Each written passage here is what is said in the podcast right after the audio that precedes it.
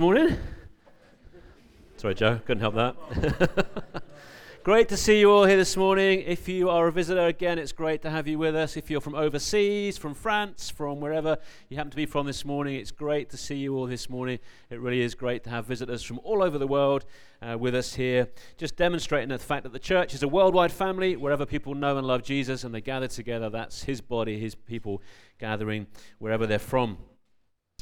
Now, last summer, uh, Daniel and I had a father and son road trip to the Royal International Air Tattoo down at RAF Fairford in Gloucestershire. And it's the biggest air show in the world. It's amazing. And we saw some absolutely amazing aircraft. You'll see how kind of sad and geeky I am. We, we, saw some tornadoes. We saw a World War II flying fortress. We saw some typhoons. We saw an F 35. We saw a World War II Mustang. We saw a U 2 spy plane and of course the red arrows, which you have to have at every air show. And here's a picture of Daniel at the RAF regiment stand doing some press ups with a fully loaded army Bergen on his back, wearing body armor in 95 degree heat.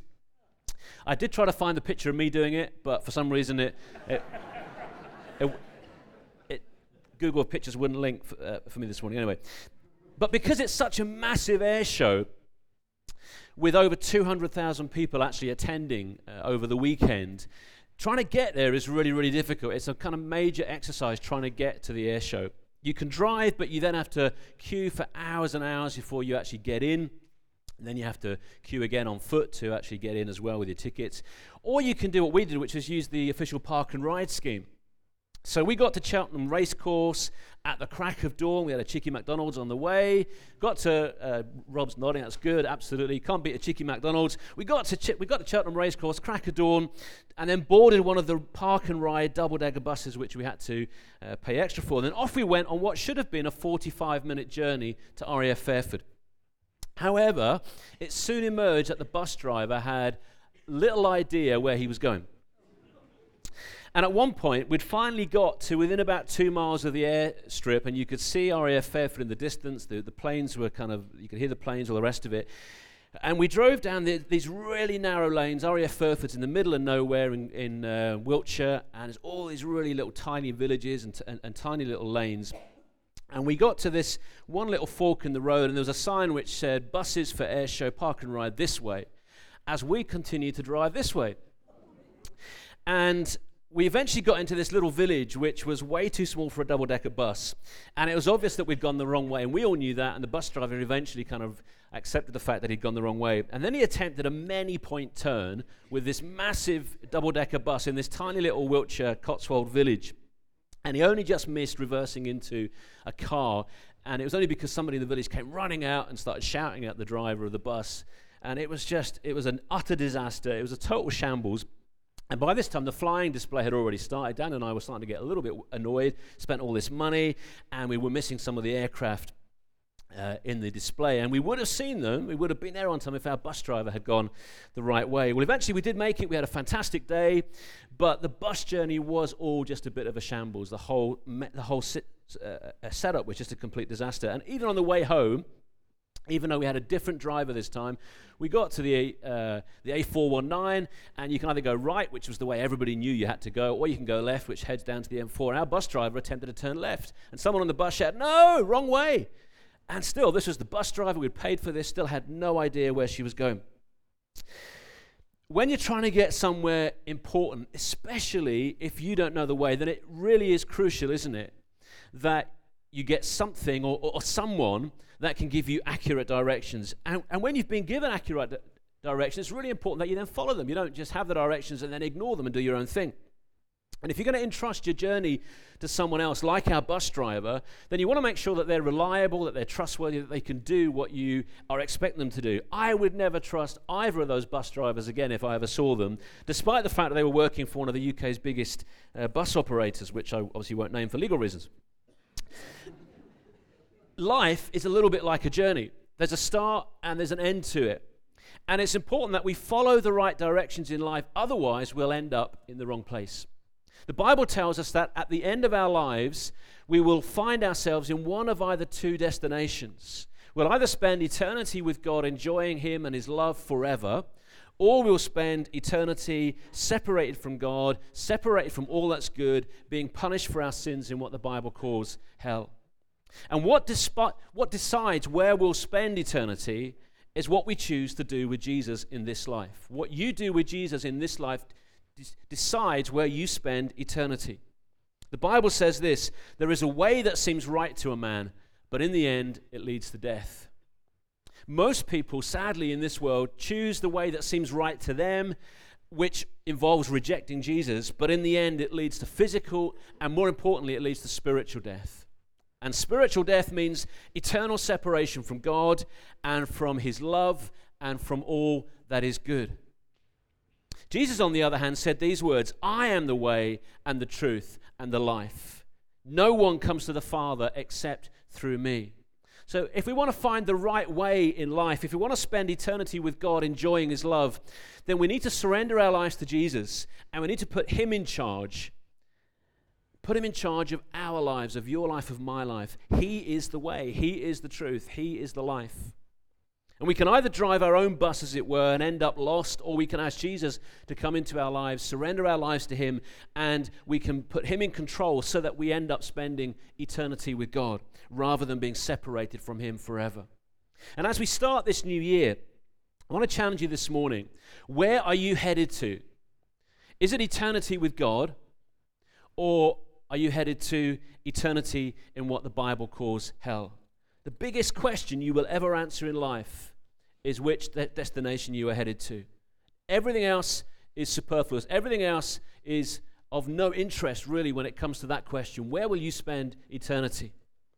And if you haven't, then will you surrender your life to Jesus?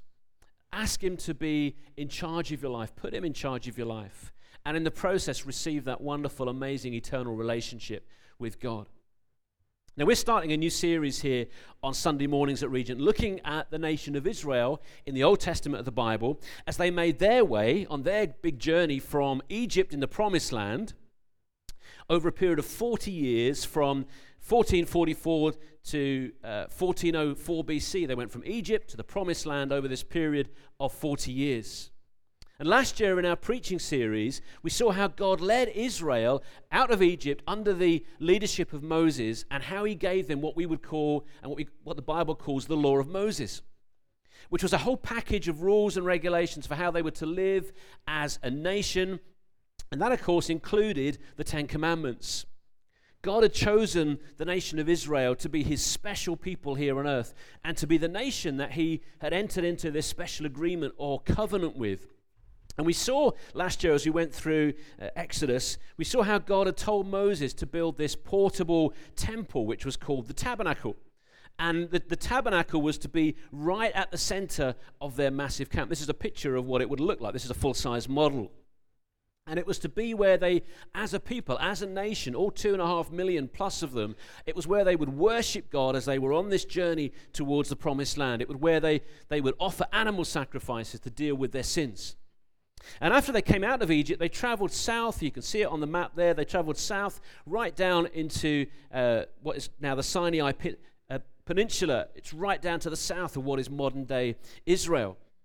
They spent just over one year camped there as they received all these instructions from God via Moses, and then as they built the tabernacle and all the furniture that went inside and so on.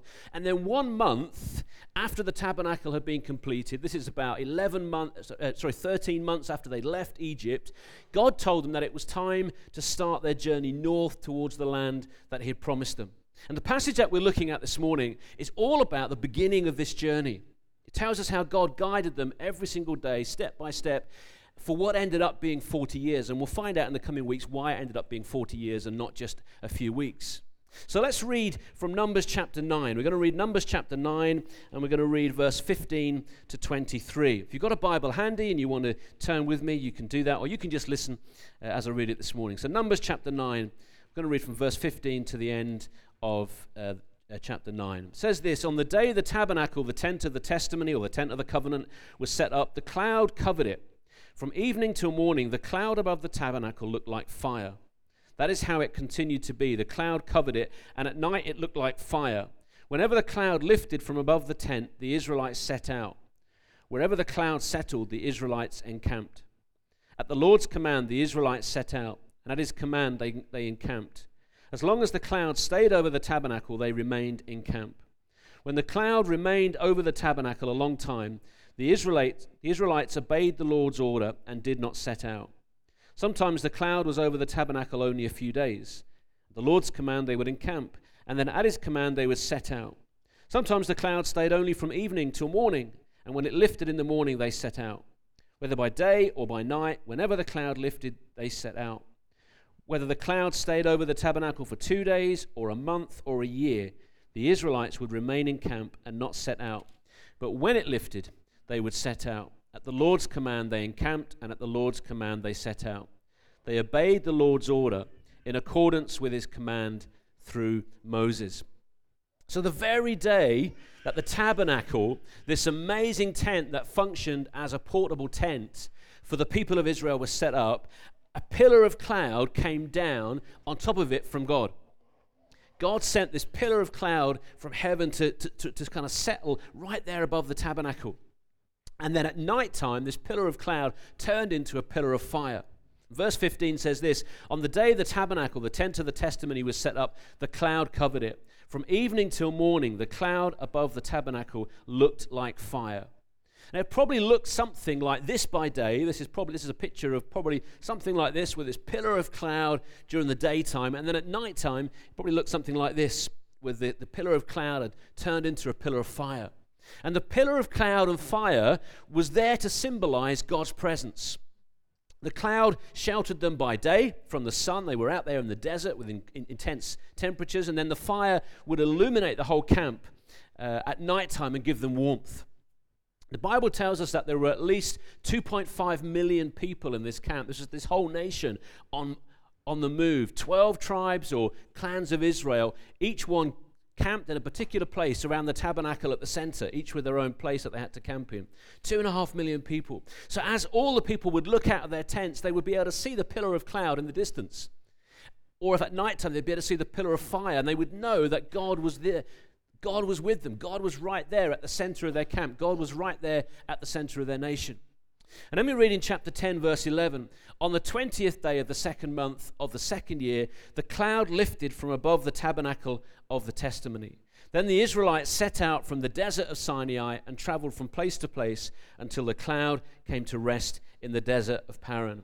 And the people of Israel had to follow the pillar of cloud as God led them on this great and epic journey from Egypt initially, uh, down to Sinai, and then as, as the cloud came down at Sinai, all the way up to the promised land. Numbers 9, verse 17 says, Whenever the cloud lifted from above the tent, the Israelites set out. Wherever the cloud settled, the Israelites encamped. Numbers chapter 10 tells us that each of the 12 tribes were appointed a place in a great big long line. So as they began to move, as they packed up their camp and, and followed the cloud, they each had their own place. And the tabernacle and the contents of the tabernacle, such as the Ark of the Covenant, were carried kind of in the middle of this big long procession to protect it from any attacks around them. And the priests had to summon the whole nation by uh, blowing special trumpets that God had told Moses to make. And this was how God led the people of Israel. And he showed them where to go day by day as a whole nation. And they were totally dependent on God to do this. They were totally, totally reliant on this pillar of cloud, which was God's symbol of his presence. They had no idea where they were going, and they needed God to guide them each step of the way, every single day. All they knew was that God was taking them north to the land that he had promised them. And it must have been a phenomenal sight, mustn't it? Can you imagine waking up in the morning and seeing this great big supernatural pillar of cloud? This is not normal. This is not natural. This is a miracle.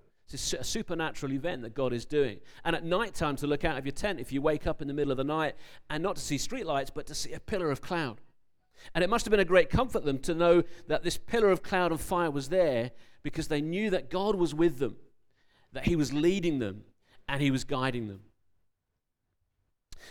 This morning, if we've put our faith and trust in Jesus to be our Lord and Savior, then we know that our final destination is sorted.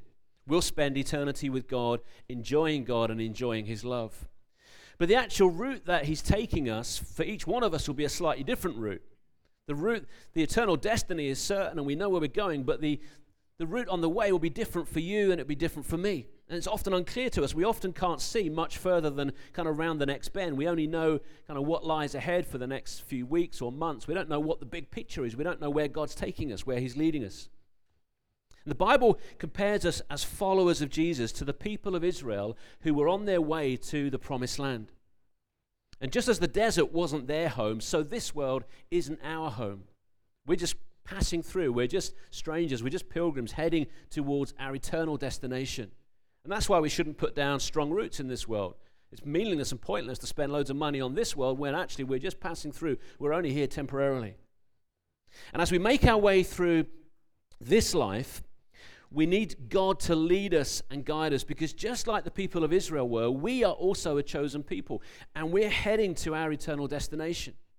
And we need God to lead us and guide us just as He did for the nation of Israel. But unlike the nation of Israel, we don't have this enormous big pillar of cloud or this enormous big pillar of fire. We don't have that.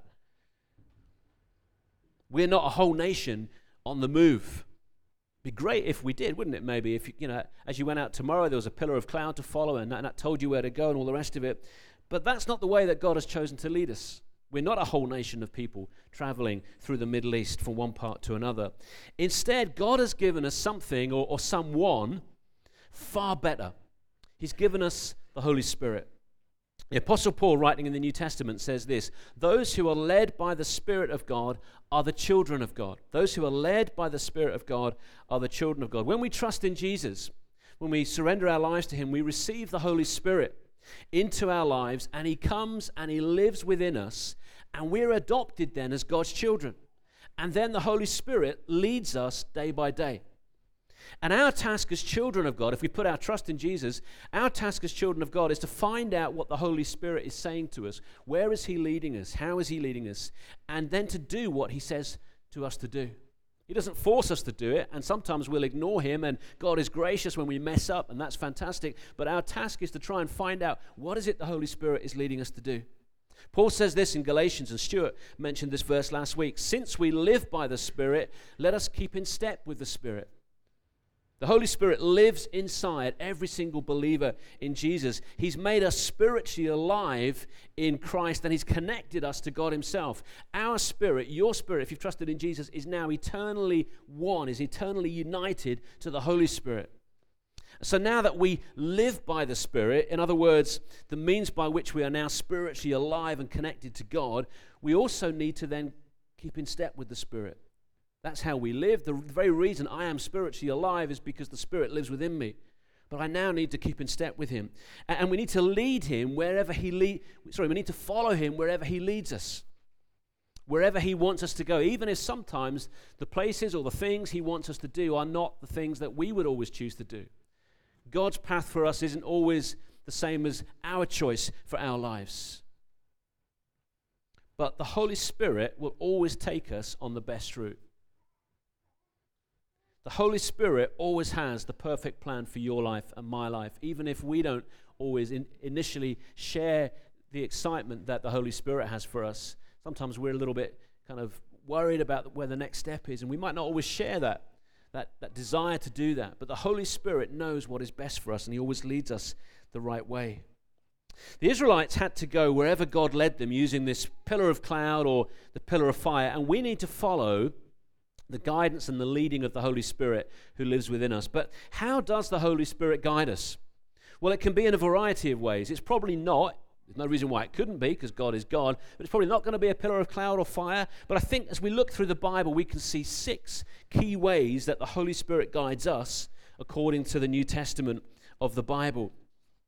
And I've put these on your outline for you. So there should be an outline near your seat, uh, and they'll be up on the screen as well. And I've put Bible references to each one of these six ways so that you can look them up in your own time and you can see that I'm not making it up. Uh, this is actually biblical. And these are true for us as individuals. They're true for us as family units as we seek to lead our families, particularly us as husbands. Our job is to spiritually lead and be the, the, spiritual leaders of our homes and of our families. And then us as, of us as a church. We, are three elders here whose job it is to lead the church. And as a family, we, we're on a journey together as a church. And these, these principles of guidance are true for us as individuals, they're true for us as families, and they're true for us as a church family. Firstly, he does it through Bible teaching. As we listen to or we read personally what the Bible teaches, the Holy Spirit will draw our attention to or remind us of things that the Bible teaches that we need to know. For instance, you might be struggling with your work or with your boss or with your working conditions at work, and you're, and you're having a really tough time in the workplace. And, and then on Sunday in church, you hear some Bible teaching from Colossians 3, which says this Whatever you do, work at it with all your heart, as working for the Lord, not for human masters. And that will be the Holy Spirit speaking to us and guiding us about our behavior. So, no matter how bad it is at work, we're to work as if we're working for Jesus. That's the Holy Spirit speaking through Bible teaching. Sometimes, as we're reading a Bible passage, not only will God speak in general terms, like that kind of fr- sort of situation, for instance, but He might speak to us through a very specific verse about something very specific in our lives. Many years ago, I was considering leaving my job and I was considering going into full time Christian work. And there was one morning I was uh, really kind of praying and just really struggling with the reality of, of, of kind of leaving my job behind and, and giving certain things up. And then that morning, as I read my Bible, I read these words from Colossians chapter 1, and I've never forgotten this moment, and that is why I really know and believe this was the Holy Spirit speaking to me. And these words just jumped out and hit me, slapped me around the face. He is before all things. As I wrestled with, did I want to leave my job behind and, and good pay and conditions and a pension and a career and all that kind of thing? He is before all things. And that was the Holy Spirit speaking to me about the importance of being obedient to Him and putting Him before worldly things and stepping out in faith and putting Jesus first, even though it meant quitting my job. The Holy Spirit also speaks through the gift of prophecy where he gives a, a person a prophetic message to pass on to somebody. That, that could be a, a, prophecy or what the Bible calls a message of knowledge or a message of wisdom, and these are all very similar. Now, we have to be careful with this means of guidance because it can be abused. And so the Bible has some very, very clear guidelines and instructions for its use. Prophecies should always be weighed up. They should never just be taken at face value. They should be tested. They should be prayed through, especially by the elders of a church, before being acted upon. And Paul teaches that in 1 Corinthians 14. But prophecy is nevertheless one of the ways in which the Holy Spirit guides individuals, guides families, and guides churches as we live by the Spirit. And I've certainly received prophecies in my life from the Holy Spirit that have, that have come via other people to me. And I've also received prophecies from the Holy Spirit that I've been able to pass on to others as well. And when a person receives a prophecy, usually it kind of comes in the form of a picture or perhaps very clear words as they're praying that, that come into their mind. If you want to know more about that, then do come and chat with me afterwards. The Holy Spirit also leads us through and by our circumstances. And when He does that, it makes us take responsibility and use our brains rather than just kind of expecting God to write something in the sky and tell us what to do. God also expects us to engage our brains and, and kind of think through the circumstances and situations that we're in.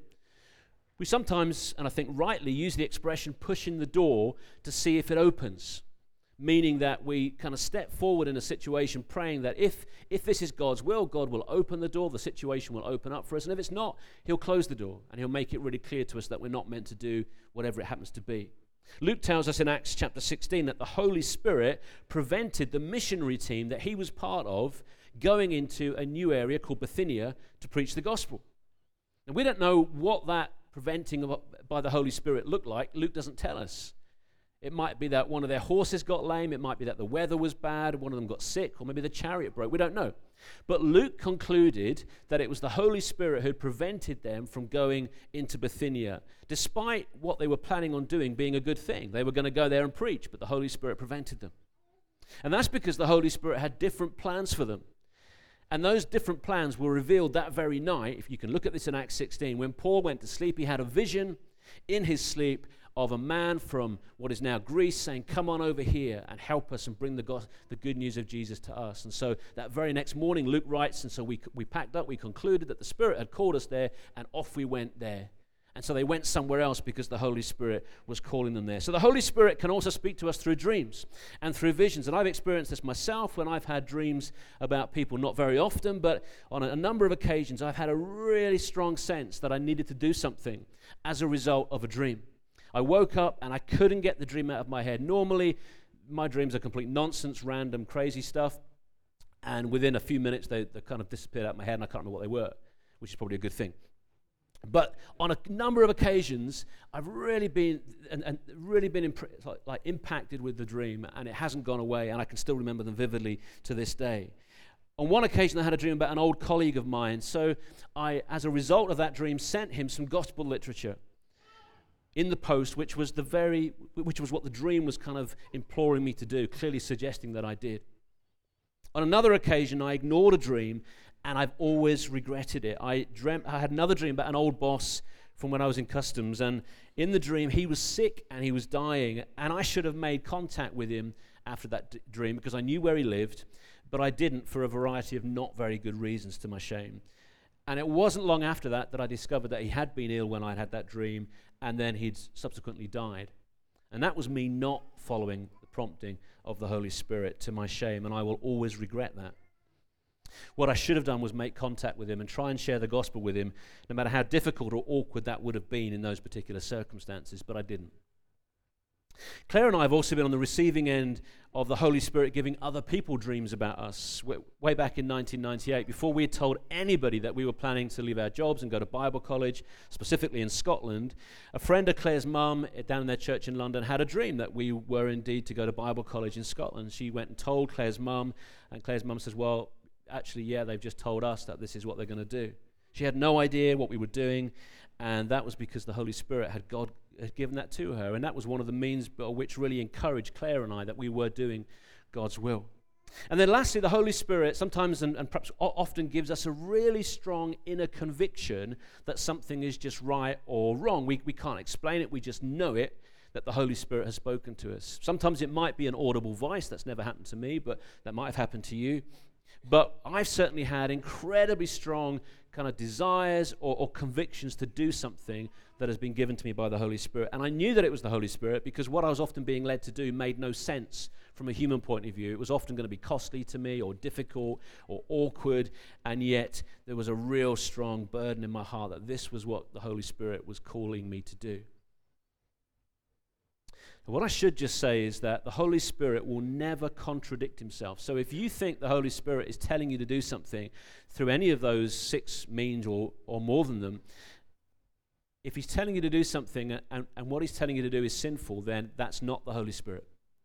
Okay? If, if what you think the Holy Spirit is calling you to do or leading you to do is sinful, then it is not the Holy Spirit. The Holy Spirit will never contradict himself. We should always take whatever we think the Holy Spirit might be saying and check it against the Bible because the Holy Spirit will never contradict what he's already said in his word. And, and it's always good as well um, to, to talk to other people, particularly maybe church elders, people that we respect, and people who are older in the faith than ourselves, and, and, and share what we believe God is saying to us. They, they might be wrong, but it's always good to at least get wise counsel and get other people's input as well. Now, I wonder this morning if the Holy Spirit has been speaking to you recently about something. Or maybe He is speaking to you right now about something this morning. Is the Holy Spirit speaking to you today? Has He been speaking to you recently? If He has been, if He is, what are you going to do about it? It's lovely to think about the theology and all the nice stories and all uh, in the Bible and all the rest of it about God speaking, but if He's speaking, what are you going to do about it? That's what really matters, isn't it? If the Holy Spirit has been speaking to you directly or indirectly, then can I encourage you to be obedient to whatever it is that He's saying to you? In Numbers 9:22 we read these words, whenever the cl- sorry, whether the cloud stayed over the tabernacle for 2 days or a month or a year, the Israelites would remain in camp and not set out, but when it lifted, they would set out. Sometimes the cloud would move every day, but at other times the cloud would stay for a month or even a whole year. And they just had to sit patiently and wait for God's timing for the cloud to move. And sometimes in our lives, the Holy Spirit is regularly speaking to us on a kind of daily basis and, and leading us into new things on a, on a regular basis. But at other times, He can be silent in terms of leading and guiding. And for reasons we don't understand at the time, He keeps us in the situation that we're in, even though we might want to move on ourselves. And just as waiting for the pillar of cloud to move must have really tested the faith and the patience of the Israelites, so, waiting on the Holy Spirit for us can really test our faith and our patience. But God doesn't work to our time scale or to our calendar, God's outside of time. And God's ways and his timing are always perfect. God's ways and his timing for your life is always perfect. We might want that job or that relationship or that qualification or that change of circumstance. We might want that right now or within at least the next few weeks or months. But sometimes the Holy Spirit keeps us where we are for a whole period of time, sometimes weeks, months, years, even decades, because there's things that we need to learn that we can only learn and grow in if we stay where we are. And sometimes He keeps us where we are because we're not ready yet for what He's got in store for us in the next chapter of our life. And so we have to trust Him and wait on His perfect timing. So this morning, as I draw to a close, I wonder what, firstly, your eternal destination will be. Have you asked Jesus to be your Lord and Savior?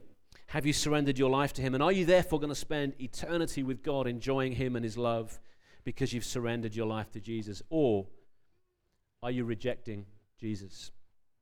If you've put your faith and trust in Jesus, then are you now living by the Spirit and are you keeping in step with the Spirit? Are you living by the Spirit and keeping in step with the Spirit? And are you following where He's leading you. Is the Holy Spirit speaking to you this morning? Has He been speaking to you recently about a step that He wants you to take or steps that He wants you to take, be they big or small? And if so, will you be obedient to the Holy Spirit and follow His leading and His guidance? Wherever the Holy Spirit leads us, will always be the best path for us. It might be uncomfortable for us, it might be difficult for us, we might not want to do it.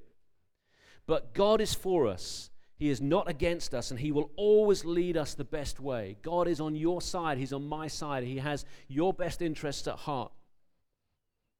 Even if we're afraid of what lies ahead, God's plans are perfect, His ways are perfect. And if He's keeping you where you are right now, even though you want to move on, then can I encourage you to keep on trusting His perfect timing? But if He's calling you to something new, if He's prompting you, even if it's just to go and have a conversation with someone or to do something, it might seem trivial if the Holy Spirit is speaking to you, then can I encourage you to be obedient to his steps? Let's just take a few moments to bow our heads, to pause, to reflect, to listen to what the Holy Spirit is saying to us this morning.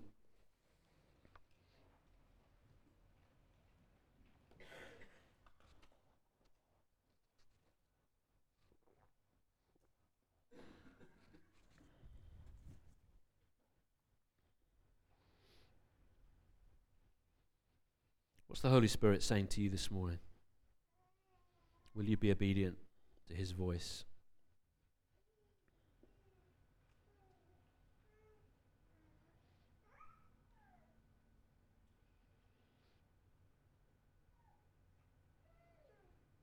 going to pray and then we're going to sing Waymaker together. Father, we come to you. We thank you for the way in which you led the people of Israel through the desert. Thank you that you led them supernaturally, miraculously with that pillar of cloud and pillar of fire. But Father, we thank you for an even greater reality, which is your Spirit living in us. Holy Spirit, we pray that you would lead us and guide us day by day as you do. Help us to be awake to your voice, alert to your voice. Help us to listen. most importantly, Father, would you help us to be obedient to you? Help us to do the things that you're calling us to do and to not do the things that you're telling us not to do. Help us to be obedient to your voice, we pray. Thank you that there is a way that you lead us in. Thank you that you make a way for us. Thank you that you are working in our lives. And we thank you for this. We thank you that you are intimately involved in every aspect of our lives. And you long to lead us. You long to lead us to, that, to our eternal destination where we'll spend eternity with you. And as we wait in the meantime, help us to take each step in accordance with your Spirit. We pray this in Jesus' name. Amen.